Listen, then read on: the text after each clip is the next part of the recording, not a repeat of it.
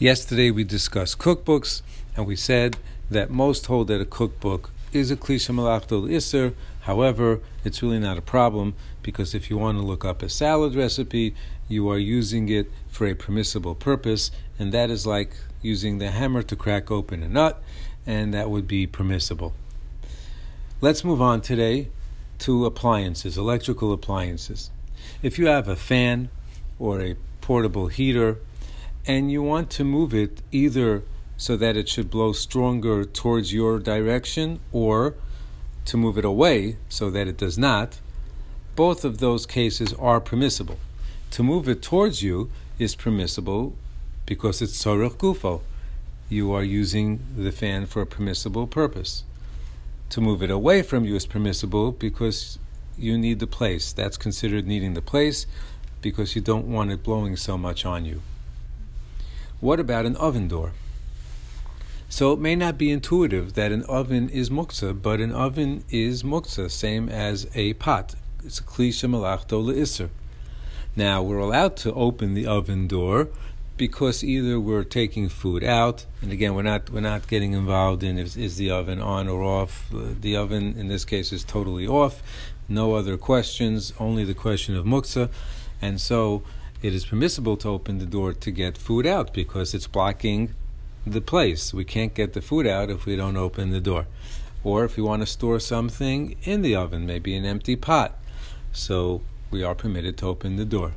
But how about closing the door? Why are we closing the door?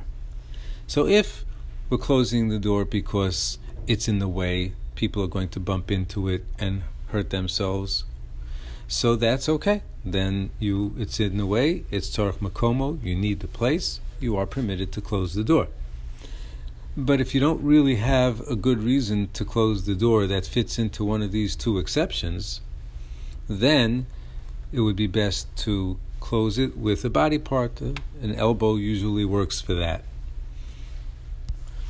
The same halachas would apply to the door of a dryer. If you had left some clothing in there and wanted to get it out, you could open the dryer door because you need to get the clothing out, and you could close it with your elbow. Same thing with the dishwasher. And again, here, if the door is going to be blocking people, people bump into it, so then you could close it the normal way, and if not, then you can use an elbow.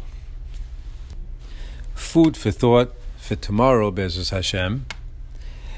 Are you permitted to open a car door or a trunk on Shabbos, putting all electronics aside. There's no lights, there's no electronics. You have an old-fashioned key. You put the key in the in the slot, and you open. You know, you turn it to to whatever to the right side, and the door the trunk door opens. You forgot your grape juice in the trunk. Friday night, you realize it.